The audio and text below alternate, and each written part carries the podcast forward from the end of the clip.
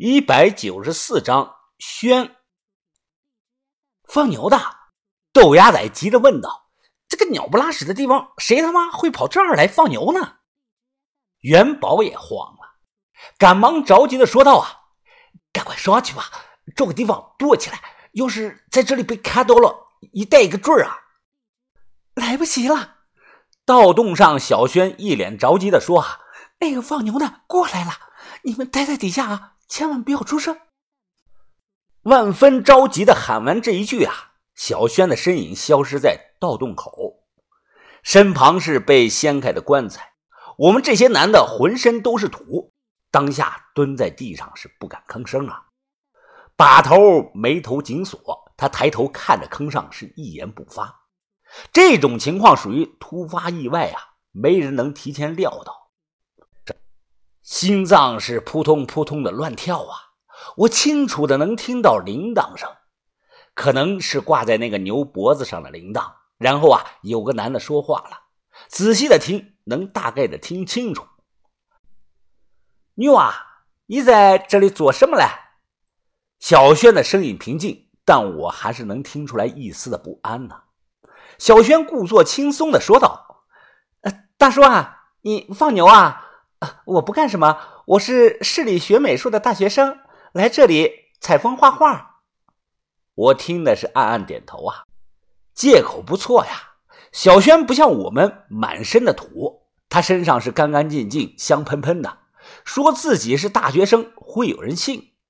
哎呦，女娃，你画画怎么跑到这里来了？这里晚上都是毒蚊子！我看那边有好几顶帐篷嘞。你们其他的人呢？啊，大叔啊，其他的都是我的同学，他们上山了，要中午才下来呢。哦，是吗？不知道因为为什么，这个汉子的声音啊，听起来似乎有几分的怀疑。我暗道一声操蛋呀！难道被看出来了？这种看不到人，只能听声音胡乱猜测的感觉，非常的不好啊！哇！这个时候啊，老黄牛懵着叫了一声。嘿嘿，女娃呀，你紧张什么呀？我又不是坏人。哎，那你们玩吧啊，晚上注意点安全啊！我还要去采药嘞，走了啊！啊，大叔再见。我松了一口气。突然，下一秒，小轩的声音陡然的提高啊，急切的问道：“哎，大叔，你不是上山采药吗？怎么往河边走啊？”男人回答说：“啊，哎，那种药啊，就在河边长着啊，别的地方没有啊。”要不然我也不会跑这么远来了。随后就听到牛铃铛的声音是越来越近，是越来越近啊！把头仍旧是面无表情，元宝紧张的面色涨红，我的心也已经提到了嗓子眼儿了。只要这个放牛的过来，一定以及肯定啊，百分之百的会看到盗洞坑底下的我们几个呀，全都会被看到。不行！小轩大声的喊道：“哎，你不能过去！哎，怎么啦？你这个女娃，不是我说你啊，这里又不是你家，我才要想去哪儿就去哪儿，你管的太宽了吧？”一两分钟过后啊，稀稀拉拉的从盗洞上面掉下来几块土块，差点就砸到了元宝的头上。我缓缓的抬起头向上一看，一个平头圆脸、留着八字胡的中年汉子。站在盗洞的边缘，瞪大双眼，正看着我们几个人愣神呢。完了，全被看见了。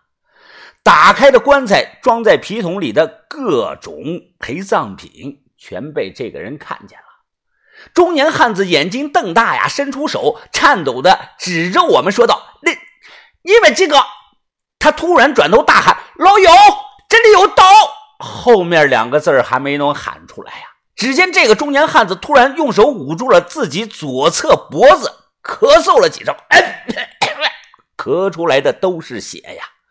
一把吃饭用的筷子啊，直接斜插着穿过了他的脖子，带血的筷子尖啊，从脖子另一侧穿了出来。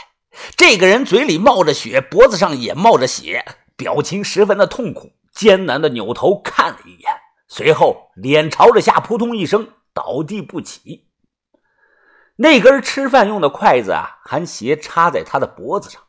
小轩脸色煞白呀，站在那里不停的大口的喘着气，眼中透着几分的疯狂呀！我我我我让你不不不要过来，你你你为什么要过来？你为什么不听我的？我操！豆芽仔见这个人脖子上插着筷子，惊恐的大喊：“呃，这这赵赵轩轩呀，你你又伤人了！你！”把头最先缓过来，他啪的朝着豆芽仔后脑勺就扇了一巴掌：“闭嘴！你喊叫什么？赶快上去！”小轩大口的喘着气，他在坑上，我们在坑底，中间啊隔着有近十米的距离。我们四目相对，互相看着对方。刚才突发状况的一瞬间。几滴血啊，喷到了他的额头上，风吹起了刘海，看得很是清楚。玉芳，别愣着，赶快上！哦，知道了，知道了，把头。我来时啊，因为没有带那个绳梯，所以啊，挖盗洞是每隔半米会在土墙上挖一个凹槽，上去的时候啊，就用脚踩这些凹槽。我们抓着绳子，用最快的速度陆续的上去。上来后看了看。元宝紧张的说道：“这这人还没死啊，还在喘气呢，怎么办？我们要不要揪他来？只要不把筷子拔出来，他还能活一段时间的。”确实啊，元宝说的没错，我也看到了。这个放牛的中年汉子虽然被筷子穿透了脖子，趴着不动了，也流了一滩的血，但他的嘴还在小幅度的张合着呼吸，看起来是非常的痛苦。把头面无表情的看了一眼，转头说道：“小轩啊，你觉得应该怎么办呢？我们要不要赶回去把人送医院？或许啊还有救。”听把头的问话，小轩低头看了看趴在地上的这个人一眼。这个汉子嘴里冒着血，眼睛斜着，也在看他，似乎啊想说什么。突然，小轩快步的走了过去，用脚踩住这个男人的肚子，使劲的一蹬，把他蹬下去了。盗洞可是近十米高啊！只听到坑底扑通响了一声，然后呢，小轩扭头，似乎看到了什么，他跑到一旁，吃力的用双手抱起来一块石头。石头呢，是我们挖盗洞挖上来的，大概有六十多斤重。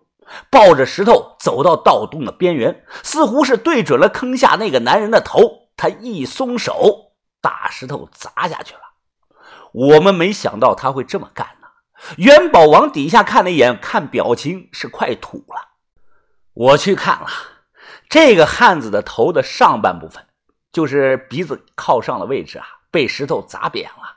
坑底下溅的到处都是血呀，还有一些白白的。流状物像是豆腐脑一样流了一地。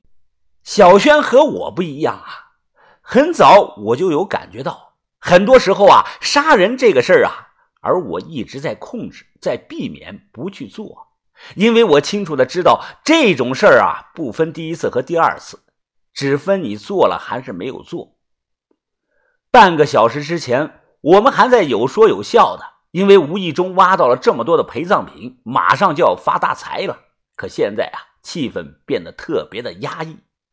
做完这些，小轩没开口说一句话，转身一个人去了营地那里。过了几秒钟，我结巴的问道：“把头，现现在现在怎么办啊？还找不找剩下的金珠子了？”